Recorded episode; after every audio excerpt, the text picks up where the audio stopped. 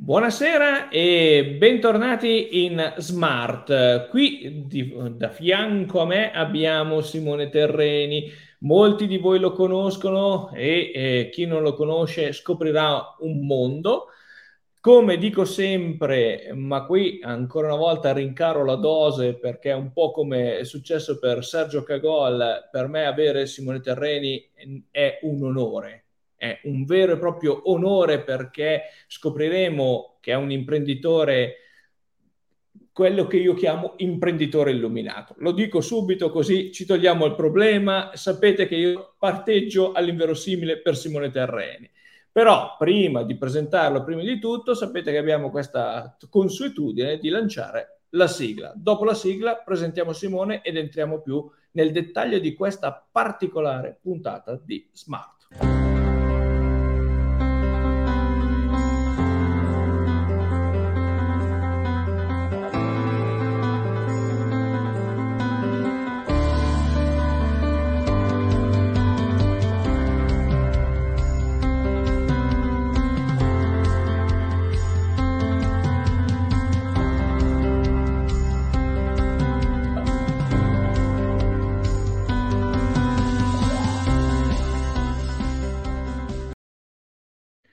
Ed eccoci qua. Allora, Simone, mh, mm, cosa ci fa un imprenditore che lavora nelle telecomunicazioni a smart? Lo dico io. Ci, ci fa, c'è perché è una persona che ha posizionato la sua azienda facendo una scelta precisa, posizionandola in un'area precisa, gira l'intera Italia, quindi è un'occasione per conoscere eh, e capire anche i bisogni, se vogliamo, per chi è ad esempio un albergatore su i business, in businessman, cosa hanno bisogno, eccetera. E parleremo magari anche di wifi lenti in, in albergo? Eh, può capitare, ok? Ma questo non lo diciamo più di, eh, più di tanto in maniera forte. Però, prima di tutto, Simone, presentati. Allora, io prima di tutto volevo ringraziare te per, per l'ospitalità. Eh, io, mm, cioè, grazie per le parole che dici, ma per me eh, sono io che sono contento, che sono onorato di venire da te perché eh, la nostra amicizia è nata tanti, tanti anni fa, quando entrambi svolgevamo per conto di, di, Riccardo Luna il ruolo nel proprio territorio di Digital Champion. I Digital Champion erano delle persone che in maniera volontaria mettevano a disposizione le proprie competenze nel territorio per cercare di migliorare quelle che erano le situazioni digitali, perché noi viviamo in una nazione che ha vari digital divide, eh, sia a livello di, eh, proprio di banda, dove non arriva proprio la connessione, dove non arriva la fibra e tutto il resto, di cui ecco quello mi, mi occupo io, insomma chi è Simone Terreni? Simone Terreni fa VoIP e fibra, fondamentalmente il mio lavoro è portare la connettività e la voce un po' everywhere, un po' dappertutto e, e farlo per le aziende, farlo anche diversi alberghi, mm, anche soprattutto no, nel lago di Como, insomma ne ho diversi perché ho tanti partner che lavorano con me anche in queste, in queste zone. E, e, e, poi ci sono i digital divide per quanto riguarda le competenze, perché tante persone nel digitale ancora non sa cosa sia. Quindi ho cercato di unire sempre questa mia vocazione di imprenditore digitale che vive nella cittadina ridente cittadina di Montelupo Ferentino che magari molti di voi non conosceranno, però è una cittadina che sta a pochi chilometri da Firenze, a 20 minuti da Firenze ed è una città che è di antica tradizione ceramica, da noi ci sono le ceramiche e viviamo lungo, lungo l'Arno, proprio, insomma, siamo proprio nel Valdarno e, e dall'altra questa vocazione di, di, imprenditore digitale per cercare proprio quella che è un'educazione digitale, un'educazione digitale a tutto tondo, che possa andare dai ragazzi, quelli più giovani, io spesso vado nelle scuole a fare eh, alcune lezioni per parlare di digitale o per parlare della storia digitale, dei social, dell'uso corretto dei, del telefonino e tutto il resto, fino invece a quella che potrebbe essere la cultura del digitale nelle aziende per cercare di migliorare quello che eh, possono essere tutta una serie di strumenti che invece potrebbero aiutare a migliorare la produttività, quindi compresi gli hotel, i ristoratori e tutti quei settori che eh, a volte in Italia sono un po' indietro rispetto anche a altri, altri posti, oppure ci sono zone dove non c'è proprio una certa omogeneità. Quindi nella vita faccio l'imprenditore, per diletto faccio il divulgatore comunque sempre della cultura digitale. Ecco, per me il digitale è fondamentale. Non ti nego okay. che una cosa a cui sono molto, poi finisce la mia presentazione, a cui sono molto legato, nonostante giri, come hai giustamente detto tu, tutta l'Italia, eh, e quindi ho il mio grosso del lavoro e dei miei affari eh, praticamente al di fuori della Toscana, io ho le radici ben radicate nel posto dove vivo e quindi insomma se oggi noi parliamo di territorio insomma mi fa molto piacere perché secondo me un imprenditore non può prescindere dal luogo dove vive quindi io eh, mi sono, sono nato fin da piccolo all'ombra di Dante Alighieri e di Leonardo da Vinci, praticamente a 20 minuti da me è nato Leonardo, a 20 minuti di qua è nato Dante, io sono nato nel mezzo e quindi ti metti l'anima in pace perché nella tua zona già due geni sono nati, quindi dici cerchiamo di imparare da loro e quindi per imparare da loro io ho cercato anche di leggere, di studiarli, di vedere anche il lato innovativo, cioè quello che hanno cambiato le loro vite. Quindi insomma, io oltre che un imprenditore, un fautore, divulgatore del digitale, sono, sono un grande appassionato di, di, Dante, di Leonardo, ma in grosso modo de, della mia terra, sono proprio un amante della mia terra. Ok, allora qualcuno adesso che l'ha visto da, da, qualche minuto dice: Ma io questo l'ho già visto, cos'è che ha fatto? Sì, è finito su un, po', un po' su tutti i giornali e televisioni, eccetera, perché ha fatto, secondo me, qualcosa di normalissimo, come lui stesso ha detto, cioè stesso Simone ha confermato, ovvero aver ehm, assunto una ragazza che al colloquio ha sottolineato di essere incinta.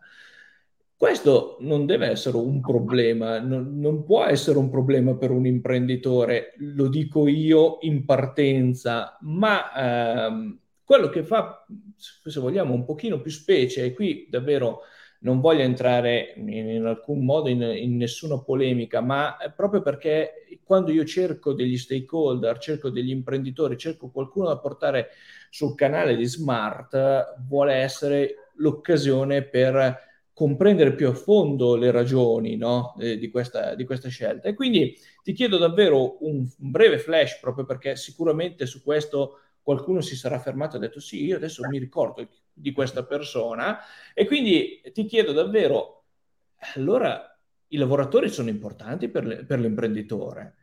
Ovvio, la risposta è retorica, però diciamola perché se gli imprenditori vogliono bene proprio, ai propri lavoratori, i lavoratori e gli imprenditori fanno parte dello stakeholder che rappresenta poi il territorio, perché poi si spende su quel territorio, si lavora su quel territorio. Quindi ti chiedo davvero, Simone, di fare una piccola chiosa su questo tema. Ma io partirei proprio dal titolo che hai, che hai dato alla puntata di stasera di Asmart, no? alla, alla, tua, alla tua trasmissione, cioè quello che è il ruolo dell'imprenditore nella rigenerazione territoriale. Allora, partiamo da un presupposto. Un'azienda oggi non può più essere un qualcosa che fa vita a sé stante, cioè è parte di una rete di relazioni. Queste reti di relazioni si sviluppano fondamentalmente su due piani, quelle virtuali, che raggiungono fondamentalmente un po' tutta, tutto il territorio nazionale, a volte si va anche oltre, e invece poi quello locale. È normale che un'azienda eh, noi siamo un'azienda un po' atipica, lavoriamo molto con lo smart working, quindi eh, diamo la possibilità di avere anche tutta una serie di collaboratori eh, che possono gestire il loro tempo e il loro lavoro nei luoghi e nelle modalità che ritengono opportune. Ed è per questo che alla fine sono diventato famoso no però noto per essere quello che ha assunto la donna incinta. Ormai c'ho, proprio Simone Terrini, quello, del, quello, della donna incinta, e non ho messo incinta, senso, quello della donna incinta, nel senso che eh, ho assunto una, una, ragazza che era venuta da me eh, prima di essere, prima di cominciare, prima di firmare, eh, dopo aver superato tutte le prove, venne da me e mi disse: Guarda, sono, sono in stato interessante e quindi mi sembrava giusto dirlo e io gli dissi che problema c'è, eh, per noi va benissimo, ci mancherebbe. Quindi questa è, è, è, la storia per la quale sono diventato noto, però è tutto legato, cioè un'azienda quando ha un ruolo all'interno della, del proprio territorio cerca delle figure che nel proprio territorio abbiano delle competenze, abbiano delle capacità che possono messe insieme far crescere l'azienda stessa.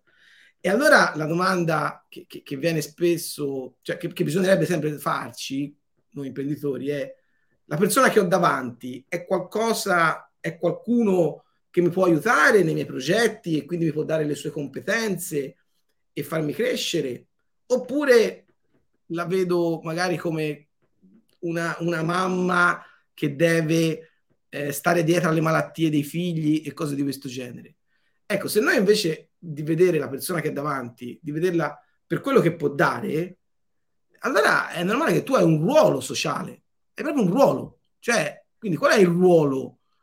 È quello di essere responsabile delle persone che sono insieme a te, che lavorano insieme a te. Eh, io ero entrato in polemica, un altro motivo per cui sono diventato un po' noto sui social, in televisione e tutto il resto, perché la nota eh, imprenditrice Elisabetta Franchi, eh, insomma, in un'intervista ammise che lei piaceva assumere uomini oppure donne che avevano superato tutte le quattro, quattro boe della vita, e cioè eh, che, che il, i figli, il matrimonio, le, la crescita e così via. Ecco, invece a me è il contrario, cioè per me è bello vedere il viaggio che fai insieme alle persone che lavorano con te. Noi siamo una quarantina di persone, noi siamo una piccola azienda, quindi non siamo un'azienda importante, gigantesca come quella dell'Elisabetta Franchi, però comunque 40 persone su di un territorio sono 40 famiglie che comunque eh, lavorano con noi e i cui stipendi vanno a rifocillare. Ed è, bene, ed è bello vedere, no? Quando un collaboratore entra, si compra magari con i primi stipendi un'auto, incomincia a fare, che ne so, le prime spese, poi prende la casa, fa il mutuo, dopodiché prende e nasce un figlio, si sposa. Quindi cioè, è proprio vederle tutte insieme le boe. È proprio questo, secondo me, che un, un imprenditore dovrebbe fare, cioè essere responsabili delle persone che sono insieme a lui. E questo è proprio il primo, poi c'è tutto l'aspetto etico che magari affrontiamo un po' più avanti, però la, la prima responsabilità che tu hai come imprenditore è di garantire un futuro alle persone che ti stanno regalando la cosa più preziosa di, questo, di quello che hanno, cioè il loro tempo. Perché lavorare è un patto fra un datore di lavoro e un collaboratore, loro mettono a disposizione il loro tempo, le loro competenze, le loro, il loro saper fare e noi in qualche modo gli diamo la possibilità di eh, avere degli stipendi, di, di, fare una formazione, di crescere e così via. È una collaboraz- collaborazione, collaborare. Io odio la parola dipendenti, non mi piace chiamare i miei collaboratori dipendenti, anzi sono io che dipendo da loro, mi piace chiamarli collaboratori, cioè stiamo lavorando a un progetto. Infine, poi mi taccio perché sono una persona che parla, parla tanto, eh, io anch'io pensavo fosse la normalità. Prima di tutto perché c'è una legge, c'è una legge che tutela e quindi non puoi tu fare durante un collaudo di lavoro discriminazioni. Quindi se io non avessi assunto Federica sarei stato contro legge. Però le leggi sono una cosa, sappiamo invece che poi possono essere aggirate. Un'azienda ci ripensa, dice che non è la persona adatta, dice che magari vedranno un po' più avanti, dice che magari hanno trovato una soluzione alternativa e così via. E quindi in questo momento purtroppo quella che dovrebbe essere la normalità invece è la anormalità, perché le donne vengono discriminate in maniera costante, sia perché sono donne, perché magari sono in età fertile, quindi perché potrebbero avere figli. Poi se hanno figli, mamma mia, perché i figli si ammalano, quindi per l'amor di Dio, come facciamo a lavorare con delle persone che possono lavorare da casa? Come facciamo se non le controlliamo come se fossero degli schiavi moderni? E poi, insomma, se, se manifestano la volontà, se non hanno figli, che vogliono avere una famiglia in futuro, sembra quasi un crimine. La domanda è poi allora chi è che deve fare figli in Italia, perché se, se, se le donne italiane non possono più fare figli, allora va bene, d'accordo, saremo tutti in qualche modo, come si dice, senza figli. Però mi, mi sembra veramente... Quindi quello che pensavo fosse la normalità per noi lo è, proprio perché usiamo questi strumenti come lo smart working, il lavoro flessibile, la possibilità di avere il part time, quindi noi usiamo tutta una serie di, di ammortizzatori sociali per gestire al meglio una gravidanza. In verità per tante aziende non lo è, un po' perché effettivamente è un po' difficile applicare lo smart working magari a, un, a chi fa la barista, ma ci sono tantissime aziende, ci sono circa 11 milioni di lavoratori che potrebbero invece usufruire dello smart working e non lo fanno e lasciano le donne a casa perché devono gestire queste disgraziate, devono gestire i, i, i, i ragazzi. E allora, quando sono diventato, tra virgolette, noto perché avevo fatto un post virale e che, che aveva visto un sacco di milioni di visualizzazioni, ho avuto dall'altra parte tante donne, tante testimonianze che mi hanno scritto e che mi hanno raccontato che invece sono quotidianamente discriminate. Quindi quella che era la normalità invece purtroppo è la normalità al contrario. E infatti mi sembra a volte di essere un po' una sorta di, eh, sai quando vai in, quei, in, quegli spettacoli dove c'è l'orso ammaestrato, eh, sai, sai, come funziona la logica hollywoodiana, no? Certo. Per uno che ce la fa, per Rocky che vince il, il campionato mondiale di box, eh, ci sono tutti gli altri disgraziati che non lo possono fare. Quindi per Simone Terreni che è stato così bravo a, ad assumere una donna incinta, poi tutti gli altri imprenditori possono fare quello che gli pare. E questo invece mi dispiace perché qui dovrebbero essere le istituzioni ad avere uno un controllo maggiore, due a premiare le aziende virtuose che invece applicano le buone pratiche. Scusami il preambolo, però. No, no, no, Simone, anzi, il questo vi dice la caratura di chi ho qua oggi. Mm, quando dico che eh, le occasioni, e infatti sono già tre newsletter in, in, nelle settimane scorse, ho cercato di far girare il più possibile la notizia, non solo perché ah, c'è Smart, ma perché l'ospite era veramente di livello fuori dal comune. Questo era quello che intendevo. Un'altra cosa che ho visto che in questi giorni, in queste settimane hai fatto, e che io ritengo molto utile, tanto che lo faccio anch'io eh, il più possibile. Ovviamente stiamo parlando su due grandezze diverse. Io sostanzialmente sono da solo, al massimo posso avere uno o due collaboratori per l'attività molto specifica che vado a fare, mentre tu giustamente hai un'attività molto più grossa. Però ho visto eh, che sei andato in uno ehm, degli istituti professionali de- del tuo territorio eh, sei stato chiamato sostanzialmente a, alla conclusione, se non ho capito male, del, uh, de, del percorso formativo. Anche lì eh, l'attenzione ai giovani. Anche qui ti chiedo davvero una piccola uh, chiosa su questo tema perché eh, effettivamente eh, no, in, un, in una Italia che continua a diventare, passami il termine, vecchia, continua a proporre anche schemi vecchi, eh, sono davvero pochi però gli imprenditori che poi realmente dicono ok, va bene, ci sarà il sistema scolastico, ci sarà, ma il collegamento spesso tra scuola e lavoro rimane no, nella nebulosa. E anche qui è un problema di processo territoriale. Sembra così lontano il discorso, ma in realtà non lo è. Perché? Perché un imprenditore ha bisogno di determinate figure che magari non ci sono su quel territorio e può essere l'investitore, fra virgolette, per sviluppare il corso di formazione che manca. Ecco, anche qui Simone, davvero una piccola chiosa su questo. Beh, allora tu hai centrato uno dei problemi più importanti. Ora noi abbiamo la fortuna di lavorare in un settore che è in crescita, la nostra azienda è in crescita. Io solo nel 2000 nel 2022 ho assunto sei persone, adesso stiamo cercando la settima, quindi bene o male ogni anno ho un tot di persone da assumere proprio perché per fortuna Voice sta crescendo e piano piano quindi arriveremo alla cinquantina e poi così via. Però eh, il tema di trovare la risorsa giusta è, è, è fondamentale.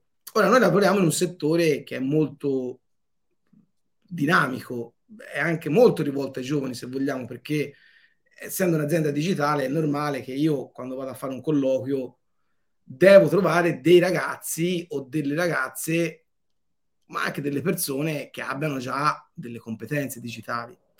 Purtroppo quando arrivano a fare colloqui di lavoro con noi e noi siamo un po' selettivi perché non ci basta leggere un curriculum, perché il curriculum ci puoi scrivere un po' quello che ti pare, noi cerchiamo fondamentalmente anche di fare delle prove pratiche per vedere come se la cavano. E allora fai un test su un banale foglio Excel per trovare un, un filtro all'interno di un database e, e, sembra che stai chiedendo la, di calcolare la traiettoria della Luna.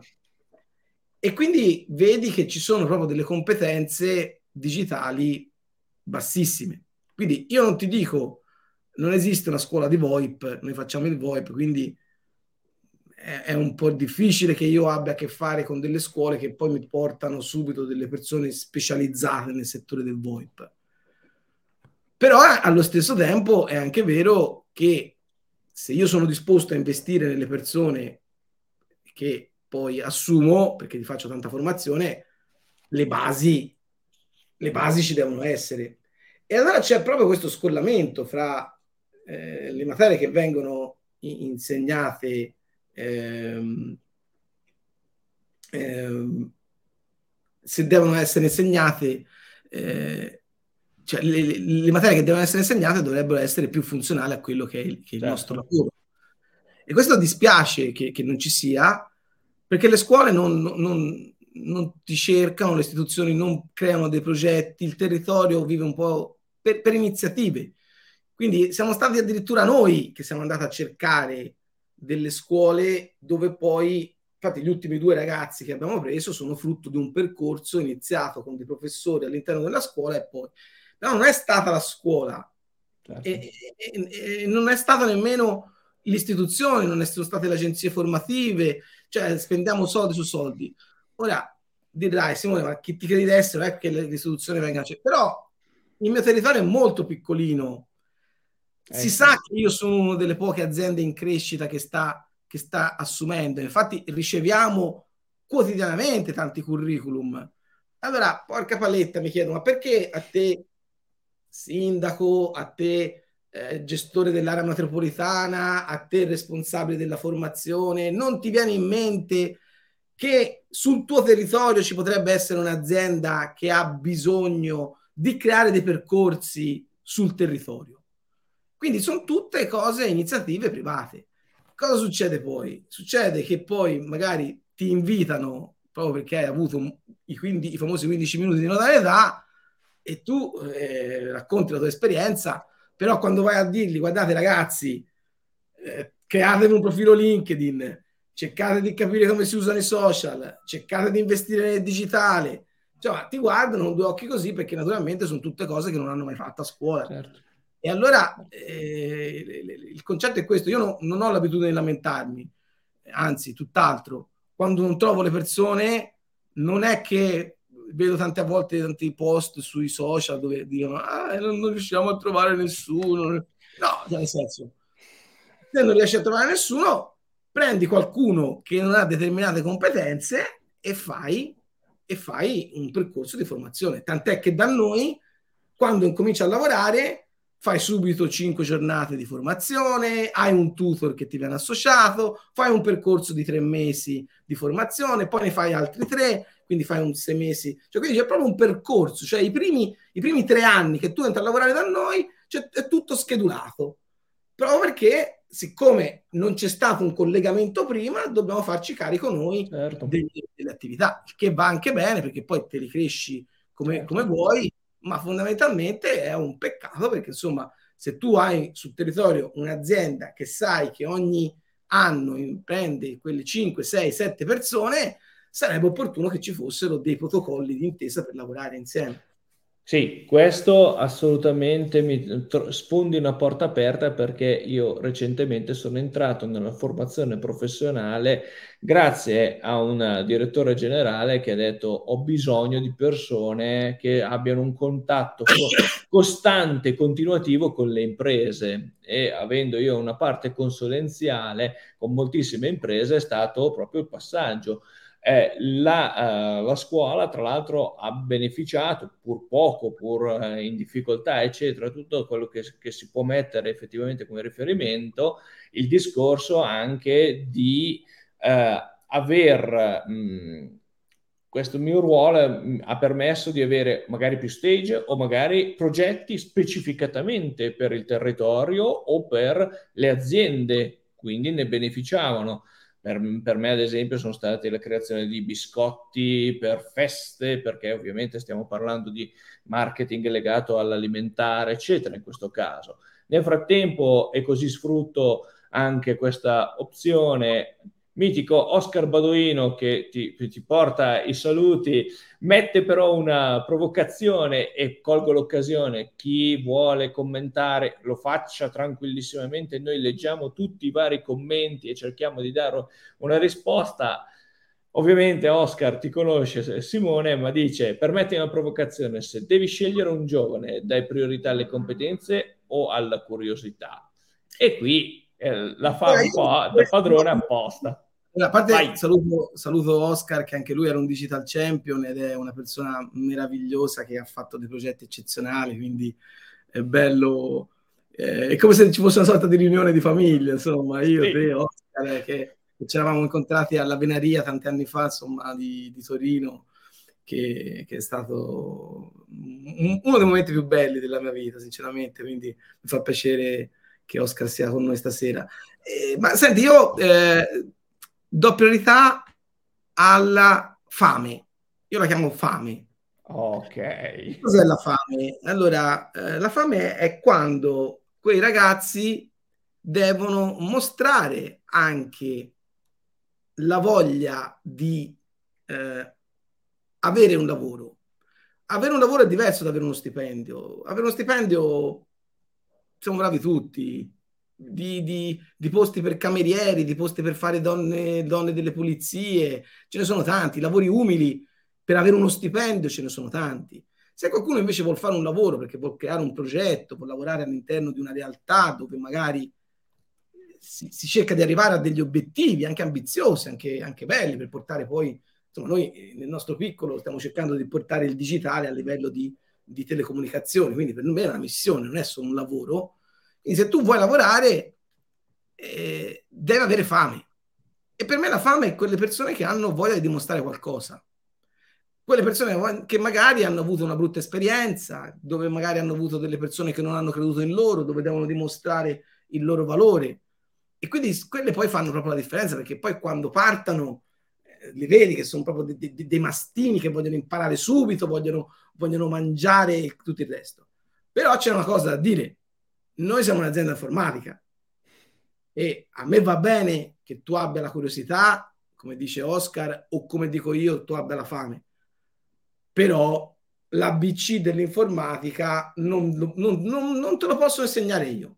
Mi dispiace, non ho il tempo di dedicarmi a codesta formazione. Quindi tutto il resto te lo insegno, io ti insegnerò il VoIP, i portali che uso, la connettività, cioè quelle specifiche del mio settore, che è tanta roba, ti assicuro che è tanta roba. Ma di mettermi a spiegarti come funziona Excel o se non sai creare un'animazione su un foglio di PowerPoint, o se insomma, no, no, queste cose, cioè fondamentalmente, ma veramente capita veramente di tutto. Cioè, sinceramente, questa gente prima si faccia un bel corso suo di formazione, investa in cose eh, dove impara qualcosa e poi si ripresenti. Io sono sempre aperto a tutti, però sinceramente non, certo. non puoi venire a lavorare. È come se tu volessi andare a giocare in una squadra di calcio, non sai le regole, non sai palleggiare. E no, cioè nel senso, dici certo. ma, ma, è un bravo ragazzo e, e siamo convinti che si impegnerà. Sì, ok, intanto mi devi dimostrare che hai i piedi buoni. Poi una volta che hai i piedi buoni, se anche tutto il resto, si comincia ad certo. allenarlo e, e a tirarlo su. Quindi ecco, per rispondere ad Oscar cerco la fame ma con delle competenze base, base. che minime, minime, minime imprescindibili. Ok, adesso tocchiamo un altro tema.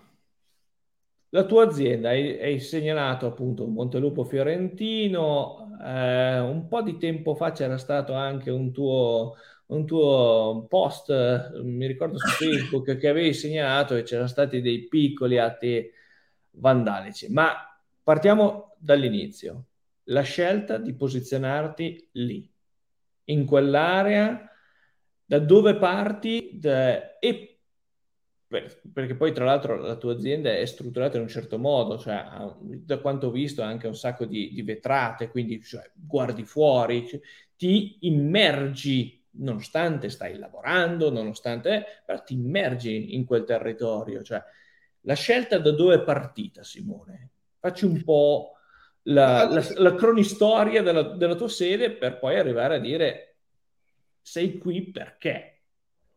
Uh, io non, non, non, riesco a immaginare un, un, posto diverso rispetto a quello dove, dove, sono nato per lavorare. Cioè, per me mantenere le mie radici eh, è, è, fondamentale, no? eh, gli occhi ben piantati nel futuro, ma i piedi ben radicati sul, sulla propria terra. Questo è un po' sempre stato il mio, il mio motto. Quindi io cerco l'innovazione, continuazione. Io sono uno di quelli proprio che se c'è una cosa nuova io mi ci, mi, mi ci devo buttare, capire. Cioè. Però allo stesso tempo io amo la mia terra, amo il mio, mio territorio, amo la mia città. È un piccolo borgo di 15.000 anime. E eh, quando ci capitò l'occasione di prendere un, un, immobile che era uno scheletro a quel tempo, non era nemmeno finito, eh, sicuramente fu un'occasione dal punto di vista economico, però c'era tante cose da fare e poi le cose come le fai? Alla fine è stato un investimento di circa un milione di, di euro perché volevo una, una, sede bella, ma non una sede bella per farsi bella, una sede bella perché quando tu lavori passi otto ore della tua giornata in un posto e quel posto deve essere bello. Quindi non è bello solamente fuori, il nostro edificio è stato inserito anche, io vi invito per chi non lo conoscesse di digitare proprio sede VoIP Voice e gli compare tutta una serie di foto molto belle, ha vinto premi a livello internazionale e così via.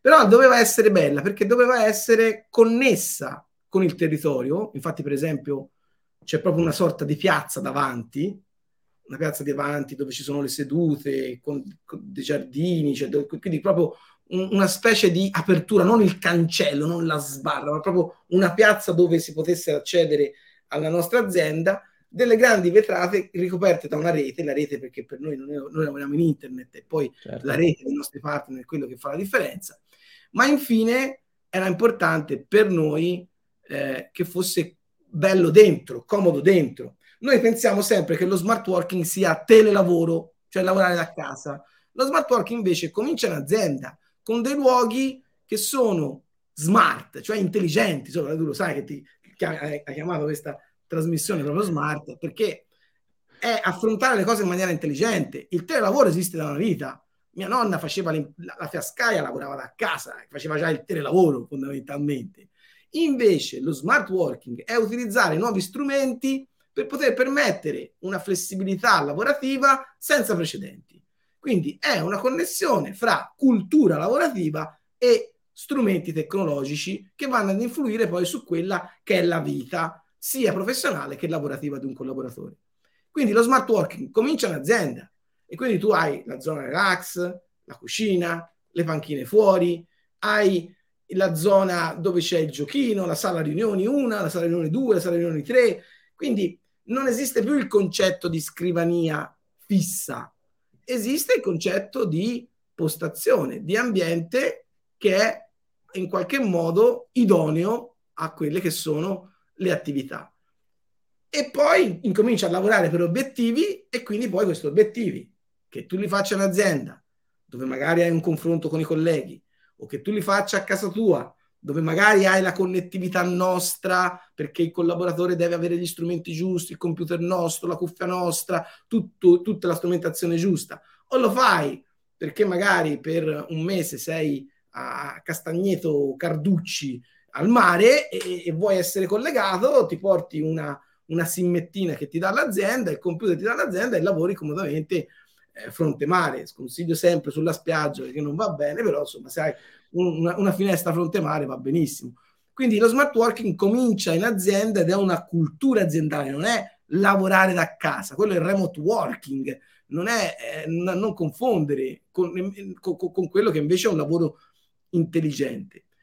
Quindi quando tu fai queste scelte, scegli un ambiente piacevole che attira le persone, perché poi le persone vengono a fare quello di lavoro da noi, ce, ce lo dicono, a noi ci piacerebbe venire a lavorare da voi, c'è la moquette, gli sgabelli, insomma, c'è, c'è l'erogatore dell'acqua, eh, ci sono tutti i pannelli solari sopra, quindi è un'azienda ecosostenibile, anche questo è un tema che sarebbe importante, poi magari eventualmente la, la, la affrontiamo, siamo plastic free, siamo, siamo un'azienda eticamente che lavora sul territorio. Il problema è che se vieni da noi, nella zona industriale di Pratella, a Fibbiana, località di Montolupo Ferentino, vedi il nostro edificio super mega, poi ti guardi intorno e vedi un'edilizia che è frutto forse degli anni 80, 90, insomma, dove era molto essenziale e vedi brutture. Certo, se ti metti a sedere dalle nostre finestre, per fortuna si vede le colline e questo è già un buon segno. Ma se ti alzi in piedi, intorno a te vedi solamente edifici di una zona industriale di periferia in maniera degradata, dove non c'è assolutamente una gestione oculata delle strade, anche l'altro giorno è successo un incidente, dove non c'è la volontà da parte del, del, comune di investire per cercare delle infrastrutture minime come potrebbero essere dei marciapiedi, delle piste ciclabili, dove non c'è nemmeno la possibilità di avere un mezzo pubblico. Quindi uno che arriva alla stazione Lupo Fiorentino, che è in centro, non può venire nella zona industriale che si trova invece a 3 km, 4 km, che se piove, anche se hai una bici o hai un monopattino, ti bagni. Quindi mancano tutte le infrastrutture quindi abbiamo ca- costruito una cattedrale nel deserto, cioè è una cosa bellissima, stupenda, molto moderna, molto avveniristica, in un posto dove sinceramente non c'è un granché. Ma cosa vuol dire questo? Uh, dice Simone, ma allora fai il supponente, te sei figo, gli altri no. No, io dico semplicemente che proprio perché un imprenditore investe, investe in un capannone, investe in un'azienda, investe in una realtà, invece di buttarli soldi, dovrebbe investire in bellezza, dovrebbe investire in occasione di comodità. Ma a volte basterebbe parlare banalmente della connettività, perché vai a trovare queste aziende dove hanno magari le poltrone in pelle umana, ma poi hanno una connettività senza banda garantita, senza il pistatico, cioè senza que- que- quelle cose basilari che servono per avere una connettività di valore aggiunto. E allora il concetto è questo, cioè, secondo me, tra fare una cosa brutta e fare una cosa bella, costa uguale. Perché poi a lungo andare, quando fai una cosa bella, di solito ha una qualità maggiore, quindi dura di più nel tempo. E poi è un po' lo stesso discorso tra comprare un, senza che me ne voglia, no? tra, tra, una Panda, tra una Panda una Mercedes, no? Certo. La Panda, dopo qualche anno, se la usi in maniera massiva, sei costretta a cambiarla, la Mercedes, insomma, ti può durare di più. Quindi dove sta il risparmio fondamentalmente? Quindi uno, il dovere di avere il concetto proprio della bellezza, due, di mettere a conforto i propri collaboratori, tre, creare delle infrastrutture che ti possono far sentire connesso. Avendo fatto questa piazza davanti senza il cancello, qualche idiota, qualche stupido, per fortuna ora è diverso tempo, ma magari speriamo di non gufarsela, ha pensato bene di azione di vandalismo, quindi ha strappato le piante, ha lasciato l'immondizia, hanno lanciato dei sassi, hanno spaccato i vetri, quindi io non so se sono stati tentativi di furto, per l'appunto la telecamera era posizionata male, quindi non siamo riusciti a risalire alle, alle cose, ora eh, abbiamo sistemato un po' il tutto, però fondamentalmente insomma, hanno cre- creato dei danni, dei danni, vabbè, gestibili. Però è questo, no? Quando tu fai qualcosa di diverso, quando fai qualcosa di bello, attiri attiri gli, gli idioti. Hai visto, no? L'altro giorno hanno fatto una protesta agli uffizi alla primavera eh. e si sono incollate al quadro della primavera. Naturalmente non hanno considerato minimamente, che ne so, l'annunciazione del Giorgione che era nella stanza accanto, perché sono andati nella cosa più bella. Quindi la bellezza attira, ma attira anche una certa distruttività nei confronti della bellezza. A noi ci piace quando non abbiamo noi la bellezza ci piace distruggerla. Quindi questo è un po' triste, però fondamentalmente è andato. L'ultima cosa che, che, che, che ti dico è, è, questa, cioè è che comunque, anche se, tra virgolette, sarò una mosca bianca, io non smetto di fare cose belle, di, di investire nella bellezza, nelle infrastrutture e tutto il resto, proprio perché io sono nato qua e voglio fare le cose bene qua non me ne voglio andare, anzi voglio dimostrare che la periferia con le nuove tecnologie diventa centro. E quindi quello che io posso fare qui lo posso fare tranquillamente ovunque. E a Milano forse avrei magari più vantaggi, non lo so, avrei la possibilità di entrare con i partner più velocemente in contatto, diminuirei i, i, i, viaggi perché comunque quando fai un corso, un evento, quando fai una fiera la fai a Milano e così via. Ma è la stessa cosa, cioè noi oggi con la tecnologia, perché io sono un fervente divulgatore del digitale e, e fervente portatore avanti della tecnologia, ecco che io sto semplicemente cercando di dimostrare che Voice Voice, un'azienda in un buco del, del, mondo che non conosce nessuno, può diventare comunque leader di mercato nel suo settore perché attraverso delle connettività, gli strumenti giusti, le modalità giuste, si può essere veramente centro anche se sei veramente eh, in un posto dimenticato da Dio.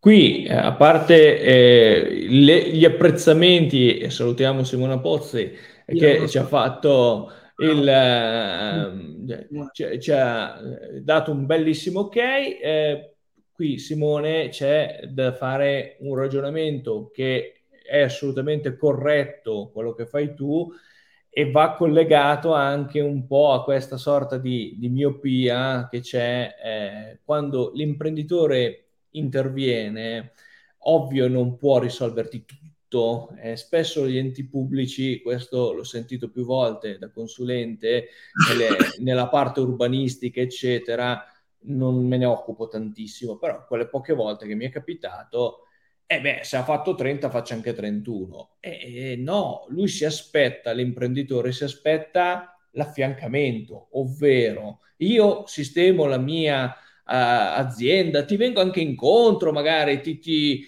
aumento un pezzettino, non puoi mettere a posto il giardino pubblico, ma ci penso io, dai. Ci, mm, dall'altra parte però allora mi fai meglio la strada, cioè almeno me l'asfalti, fai un modo per cui eh, il mondo si metta in collaborazione. Invece spesso purtroppo nell'ente pubblico si sente questa cosa, eh, ma ha fatto 30, faccia anche 31 e mi risolva il problema. No, i problemi si risolvono assieme. Allora, io ho avuto anche, quando ero giovane, ho fatto anche il... Hai perfettamente ragione, quello che dici è, è perfetto. Io ho, ho, avuto anche l'onore di, di, di, essere assessore nel mio comune, quindi ho visto anche dall'altra parte. Certo. Eh, effettivamente gli enti pubblici sono sempre più vessati da burocrazia eh. e da una riduzione economica. Però a volte basterebbe poco, perché mm, noi siamo anche disposti a investire in certe cose. Quindi quello che hai detto te è correttissimo. Cioè, io non voglio, io non pretendo le cose. Se ne parla, se ne discute, facciamo un affiancamento. Dove non arrivi te, arrivo io, dove non arrivo io, arrivi te. Perché poi, insomma, oltre alla questione del, de, della parte urbanistica, che purtroppo in Italia non esiste il concetto di urbanistica, perché ognuno con la proprietà privata è sovrana. Tu hai la proprietà privata e quindi non prendi un quartiere e lo sistemi da un punto di vista urbanistico, ma ognuno si fa i, i, il suo orticello e poi edifici strani, strambi, senza strutture, senza servizi e così via, lasciamo stare. Quindi sono pochissimi quartieri in Italia che hanno una visione urbanistica, no? per esempio mi viene a mente quello di Trento, dove c'è anche il Museo della Scienza, che, che è molto, molto partito, progettato da Renzo Piano, però certo. fondamentalmente non puoi sempre avere il Renzo Piano di turno per fare le cose belle, perché comunque ci saranno anche architetti che non hanno un nome come Renzo Piano, ma sapranno fare un po' di urbanistica fatta bene in Italia. Però ecco, è l'affiancamento proprio quello che manca, è, è, la, è la concertazione, è il dialogo, è il cercare di capire. Io non ho in dieci anni di amministrazione, non ho mai visto qualcuno che è venuto a fare un, un, un dialogo con me nella mia azienda per cercare di vedere di fare qualcosa insieme. Eppure mi conoscono, sanno che la mia azienda è un'azienda in crescita, potrebbe essere una risorsa sul territorio, anche perché poi finanziamo degli eventi culturali, facciamo da sponsor per delle feste locali, quindi cioè non siamo solo quelli che possono mettere per benino la strada, ma siamo anche quelli che potrebbero immettere nel territorio tutta una serie di risorse, senza contare che comunque quando tu dai 40 stipendi su quel territorio, sono 40 stipendi che, ci, che, che ricadono. O anche se qualcuno viene da fuori, comunque vanno a mangiare al bar vicino, certo. vanno all'alimentari, vanno alla, alla, lavanderia, magari vanno alla palestra vicino perché se no tornare a casa perdono troppo tempo. Quindi un'azienda che va bene è un bene da tutelare perché fondamentalmente ti può portare alta ricchezza, altrimenti le città diventano luoghi dormitorio. E quando sì. una cittadina di periferia diventa luogo dormitorio è la morte sua, perché l'unica cosa che interessa alle persone che vivono in questi luoghi è proteggersi dai ladri. O, oppure farsi una passeggiata senza pestare le, perdonami francesismo, le cacche dei cani.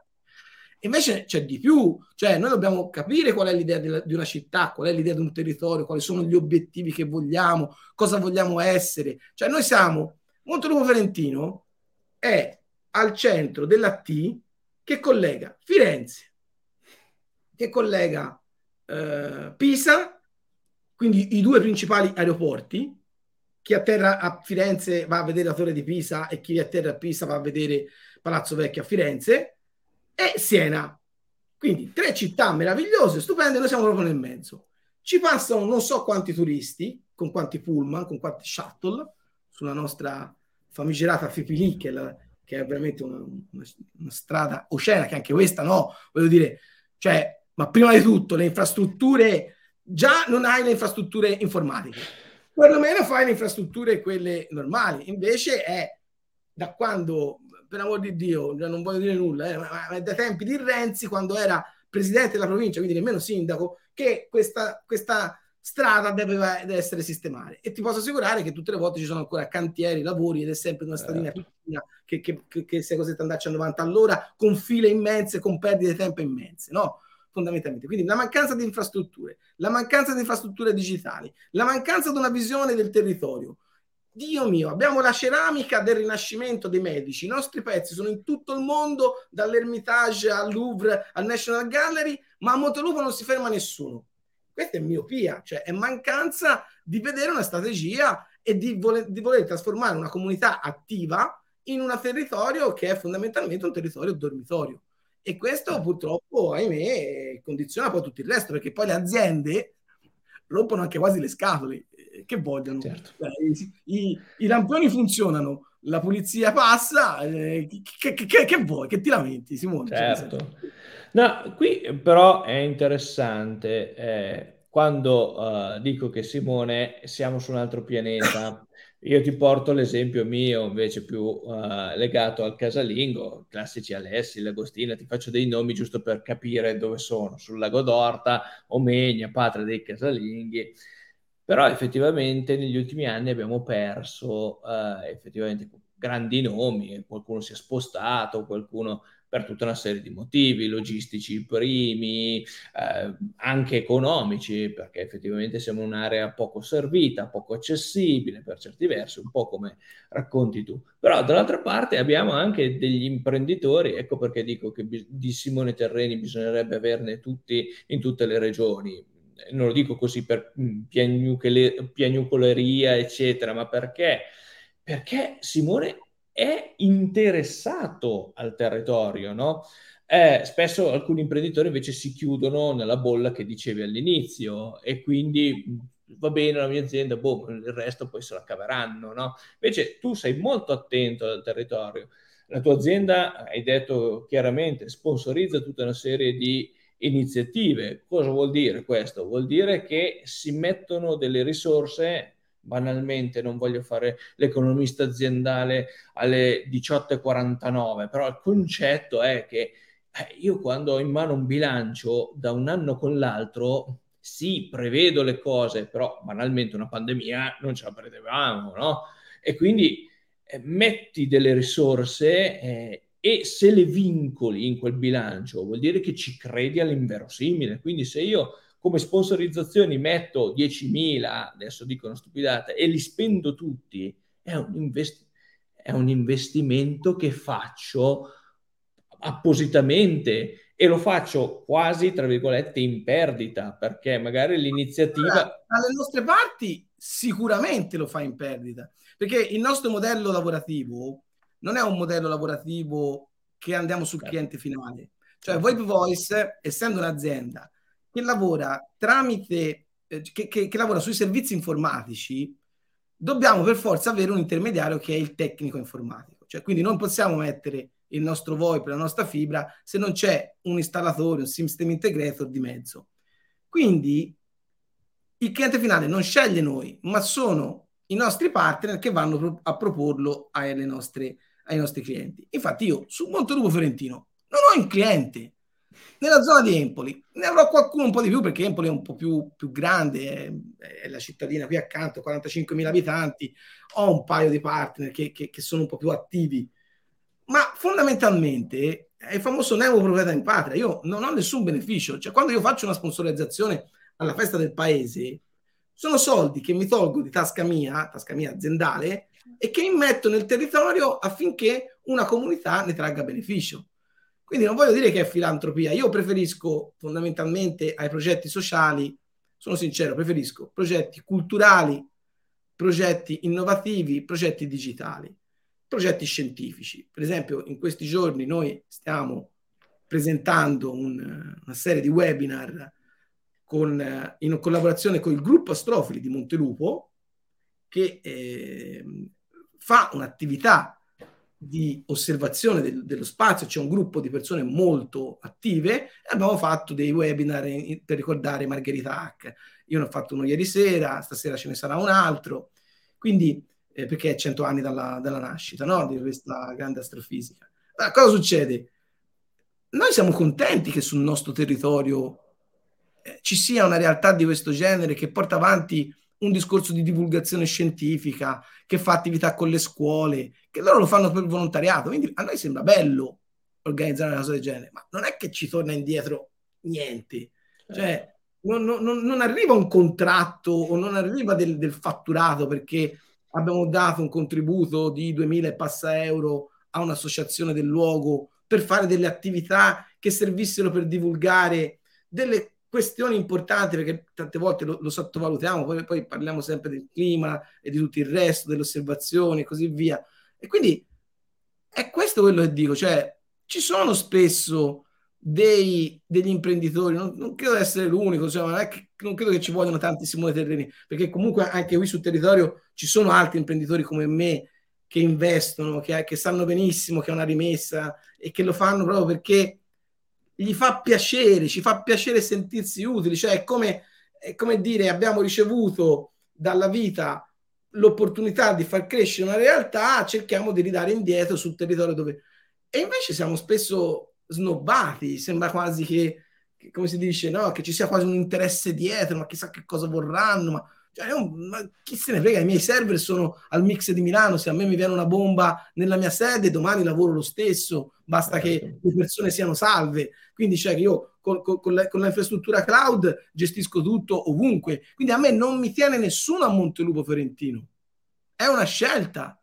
Farlo qui o farlo a Milano è la stessa cosa. Infatti poi cosa succede? Che se devi pensare, no, io sto crescendo, piano piano e non c'entrerò più ok? Già ho cominciato ad assumere delle persone, infatti ho delle persone in Lombardia, uno ce l'ho in Brianza, uno ce l'ho a Lodi, uno ce l'ho eh, in Puglia, eh, un'altra a Massa Carrara, insomma, quindi comincio ad assumere persone al di fuori.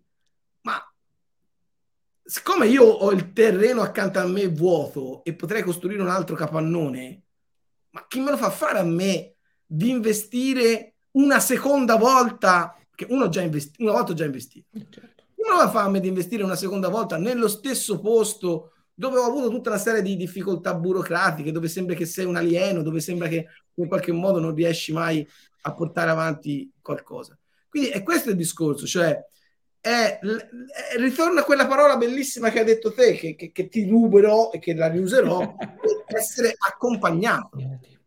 Cioè essere accompagnato in un percorso. Certo. E io qui, sinceramente, ho visto l'autorità solo in campagna elettorale e va bene, d'accordo, bravo.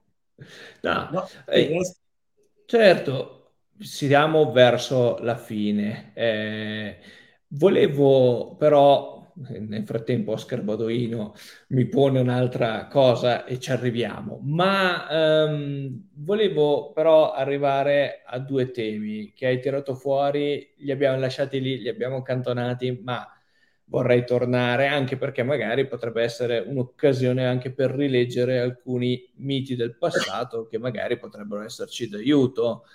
Ovvero uno sostenibilità, l'hai tirata fuori passando sulla sede, ma cosa vuol dire per te sostenibilità?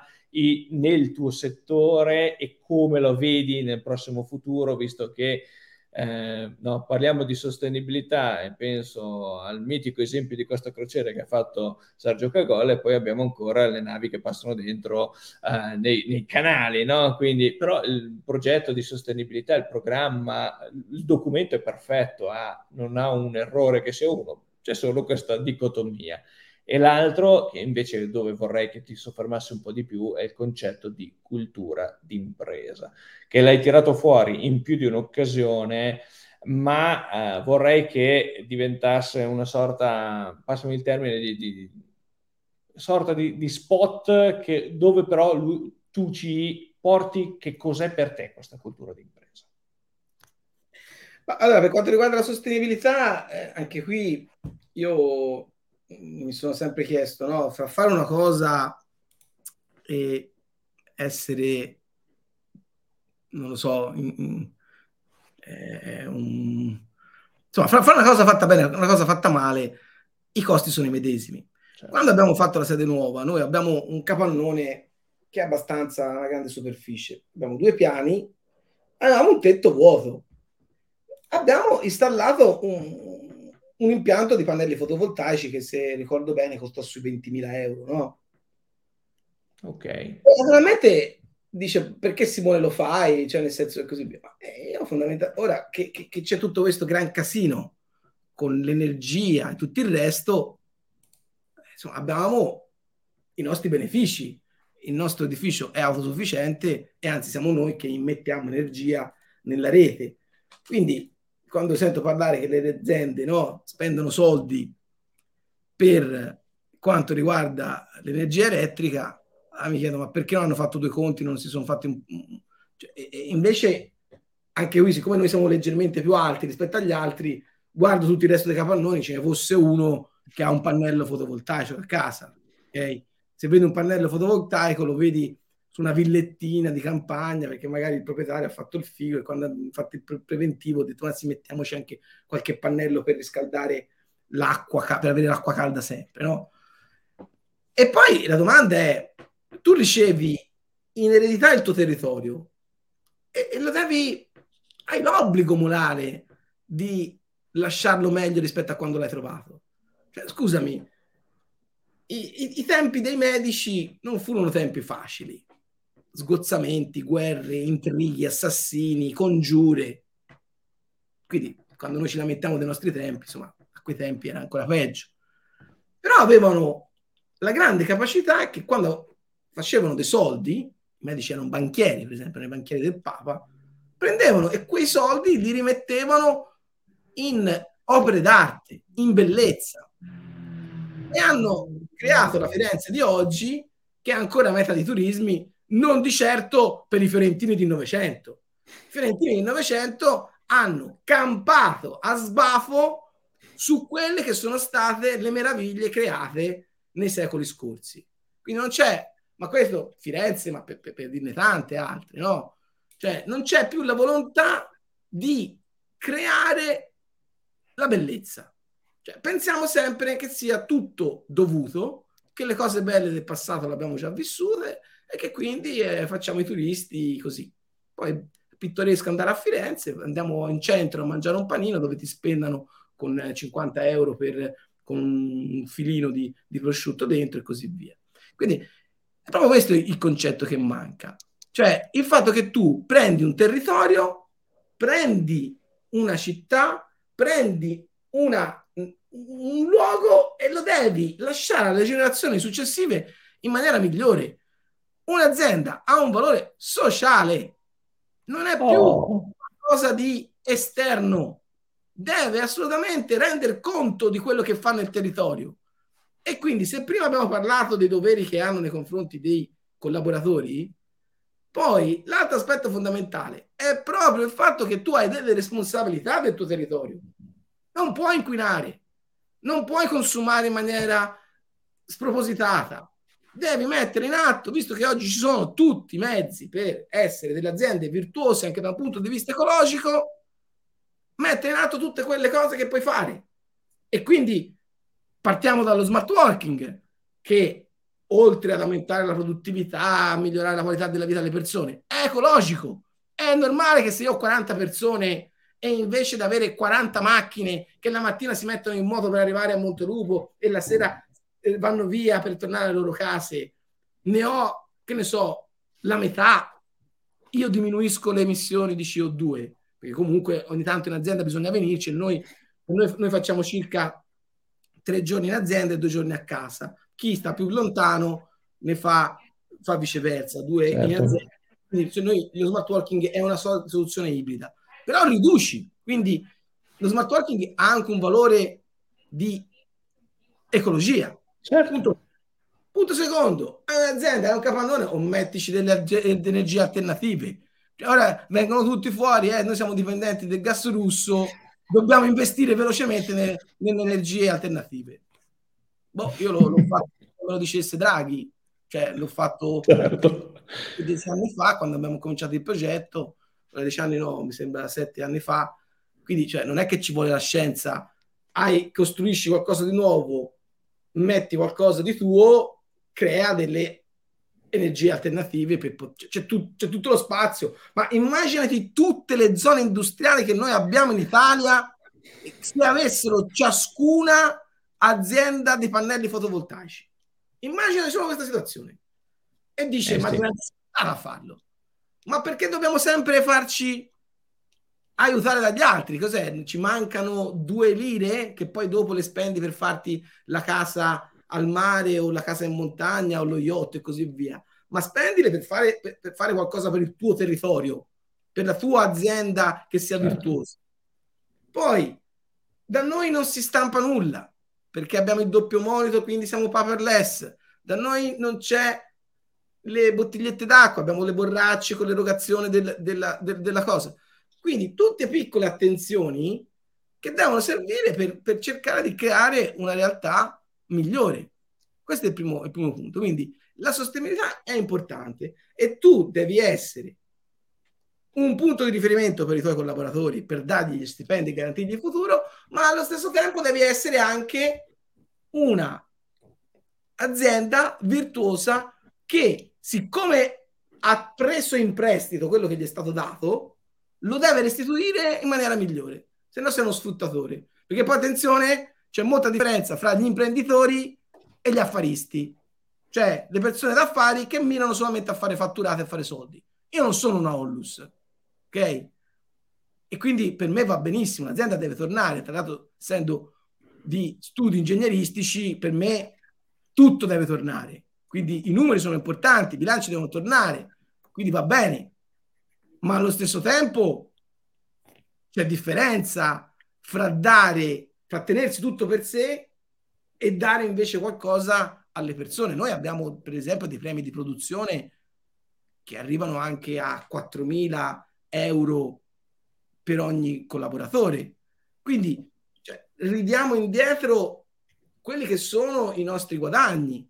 Allora mi domando, se riusciamo a farlo noi, se riusciamo a crescere, se non inquiniamo, o perché gli altri non lo fanno? Che è così difficile? Se ce l'ha fatta un bischero come me, non è che ci vuole la scienza, no? Cioè basterebbe vedere, perché anch'io ho preso esempio da altri esempi virtuosi, non è che ci voglia tanto.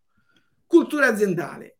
Allora, questo naturalmente è un tema vasto, ci sono corsi universitari, ci sono argomenti. Io mi fermerei, però, prima di parlare della cultura aziendale in sé per sé, mi fermerei sul concetto di azienda. E, e cioè che spesso, secondo me, non abbiamo ben chiaro che cos'è un'azienda. Perché scambiamo l'azienda con la bottega. Cioè, noi a volte pensiamo che la nostra azienda sia un luogo dove ho delle spese e ho dei guadagni. Devo dare da, eh, devo pulire, eh, per mettere a posto gli scaffali della mia merce, dare lo stipendio a, al, mio, al, al garzone e, e via. Un'azienda invece è un organo complesso, è un, quasi un essere vivente che vive anche indipendentemente dall'imprenditore. L'imprenditore può essere il motore, ma è talmente complessa un'azienda, quindi parlo di aziende naturalmente non quelle a carattere familiare. Di certo, certo, certo. Però le aziende che da otto persone in su fondamentalmente creano delle dinamiche diventano fondamentalmente un essere complesso dove ci sono delle problematiche di comunicazione, le relazioni, dove ci sono in qualche modo delle dinamiche complesse. Ma non solo, un'azienda è quella che fa impresa. Cosa vuol dire fare impresa? Vuol dire creare connessioni, vuol dire mettere in comunicazione realtà diverse per poter fare progetti comuni. Poi è normale che questi progetti comuni devono portare a dei fatturati per garantire gli stipendi alle persone e i, i, i profitti e i dividendi agli imprenditori. Se no, non ha senso. Se uno lavora per, per se un imprenditore lavora semplicemente per, per il suo stipendio, vuol dire che non è un imprenditore. Se un imprenditore lavora semplicemente per, come si dice, invece guadagnare basta, ma non crea mai nulla, non è un imprenditore, è un affarista. Allora è qui proprio il concetto che manca, cioè capire che invece una azienda è un essere vivente che è formata da tante componenti, che quando se ne ferma una è comunque una componente importante, quindi va capito, perché se se ne ammala una si può ammalare tutto il resto. Ma questa azienda lavora su di un territorio, lavora insieme ad altri partner, lavora con altre relazioni, quindi un'azienda è una generatrice di relazioni. Una Perfetto. Se tu non generi relazioni, non sei in azienda. Se fai solo soldi, non sei un'azienda. Sei banalmente una macchina per fare moneta. Il bene più prezioso di un'azienda, e qui magari qualcuno ci rimarrà male, perché non è l'imprenditore, non sono i collaboratori, non sono i clienti, non sono i fatturati, non sono nemmeno quelle persone che lavorano, fornitori, collaboratori esterni e così via. La cosa più preziosa per me, per quello che ho imparato in tutti questi anni, quindi magari può essere il mio punto di vista distorto, è il database. Se tu non hai un database che ti permette di arrivare alla persona giusta nel momento giusto con la soluzione giusta o che ti dà la soluzione nel momento in cui tu ne hai bisogno, allora non sei un'azienda. Sei una eh sì. a vista, naviga a vista. È il sistema di interscambio, cioè la capacità di creare. Nel database poi ci sono anche i tuoi collaboratori, ci sono i tuoi partner, ci sono anche i tuoi clienti, quindi nel eh. database è compreso tutto. Ma il database è il grafo che ti permette di conoscere le relazioni che tu hai in quel momento in vigore. Assolutamente. Quindi, se sei un'azienda seria, devi aver costruito negli anni il database giusto e devi sapere che se vai, io giro tanto, se vai in Puglia c'è Tizio Caio Semprone da chiamare, se vai in Sicilia c'è Pinco e Pallino, se vai a Verbania c'è Oscar certo. Badolino, capito? Quindi certo. cioè, tu devi avere un database aggiornato che ti permetta di mantenere delle relazioni costantemente. E questo è un concetto difficilissimo da capire perché tutti pensano che un'azienda invece sia una bottega. La bottega, una volta che ha fatto la sua vetrina, aspetta lì il cliente che entri. Invece l'azienda se lo va a cercare e porta il volantino e gli dice guarda vieni a trovarmi che facciamo un bel incontro perché c'è un evento ganzo nel mio negozio. È tutto qua la differenza, cioè e, e sai esattamente dove andarla a cercare perché ha il certo. suo indirizzo e sai come fare a, a trovarlo. Questa è la differenza che c'è tra una bottega e un'azienda. Ok, siamo arrivati in fondo, ti abbiamo prosciugato all'inverosimile. Poi sono un po' rallentato causa Covid, quindi ti chiedo scusa, non sono brillante come il mio solito. vai tranquillo, vai tranquillo. Io ti ho cercato, ti ho voluto fortemente e ti ringrazio per questa oretta e ormai dieci minuti che ci hai davvero regalato. Secondo me è uscita una delle migliori puntate di Smart perché per una volta abbiamo lasciato in sospeso, diciamo, i grandi temi piuttosto che i verticalismi che abbiamo visto, no? Ad esempio abbiamo avuto gente che ci ha fatto dei, dei verticalismi sul marketing specifico per i ristoranti, bellissimo, è una delle puntate più riuscite tra l'altro, ma eh, quello che ci manca spesso nel marketing territoriale è comprendere i vari attori, no? si dice, no? il territorio, le sue risorse, io spesso lo dico anche con i miei ragazzi, il territorio, le sue risorse, spacchettiamo il territorio, poi andiamo a vedere cosa può influire positivamente o negativamente dall'esterno, ovvero l'ambiente esterno, ma quando arriviamo ai stakeholder, anche i miei ragazzi spesso mi dicono, prof, ma che cos'è uno stakeholder? È un portatore di interesse no? nel marketing territoriale. Ma chi è? E allora lì si va per categorie generali, l'imprenditore piuttosto che... Ma chi è l'imprenditore? Credo che questa sera abbiamo avuto una grande risposta. E quindi davvero ti ringrazio di cuore Simone, spero che ti riprenderai prestissimo, ovviamente. Già in parte ho visto che la verve c'è, quindi a breve ti riprenderai. E davvero ci diamo appuntamento a settembre, per agosto ci fermiamo con Smart, da settembre di nuovo tante cose. Molto probabilmente se mi andrà bene, bene, bene, avrò addirittura un filosofo che ci parlerà del viaggio e del eh, e del turismo, quindi il viaggio, la filosofia del viaggio e la filosofia nel viaggio.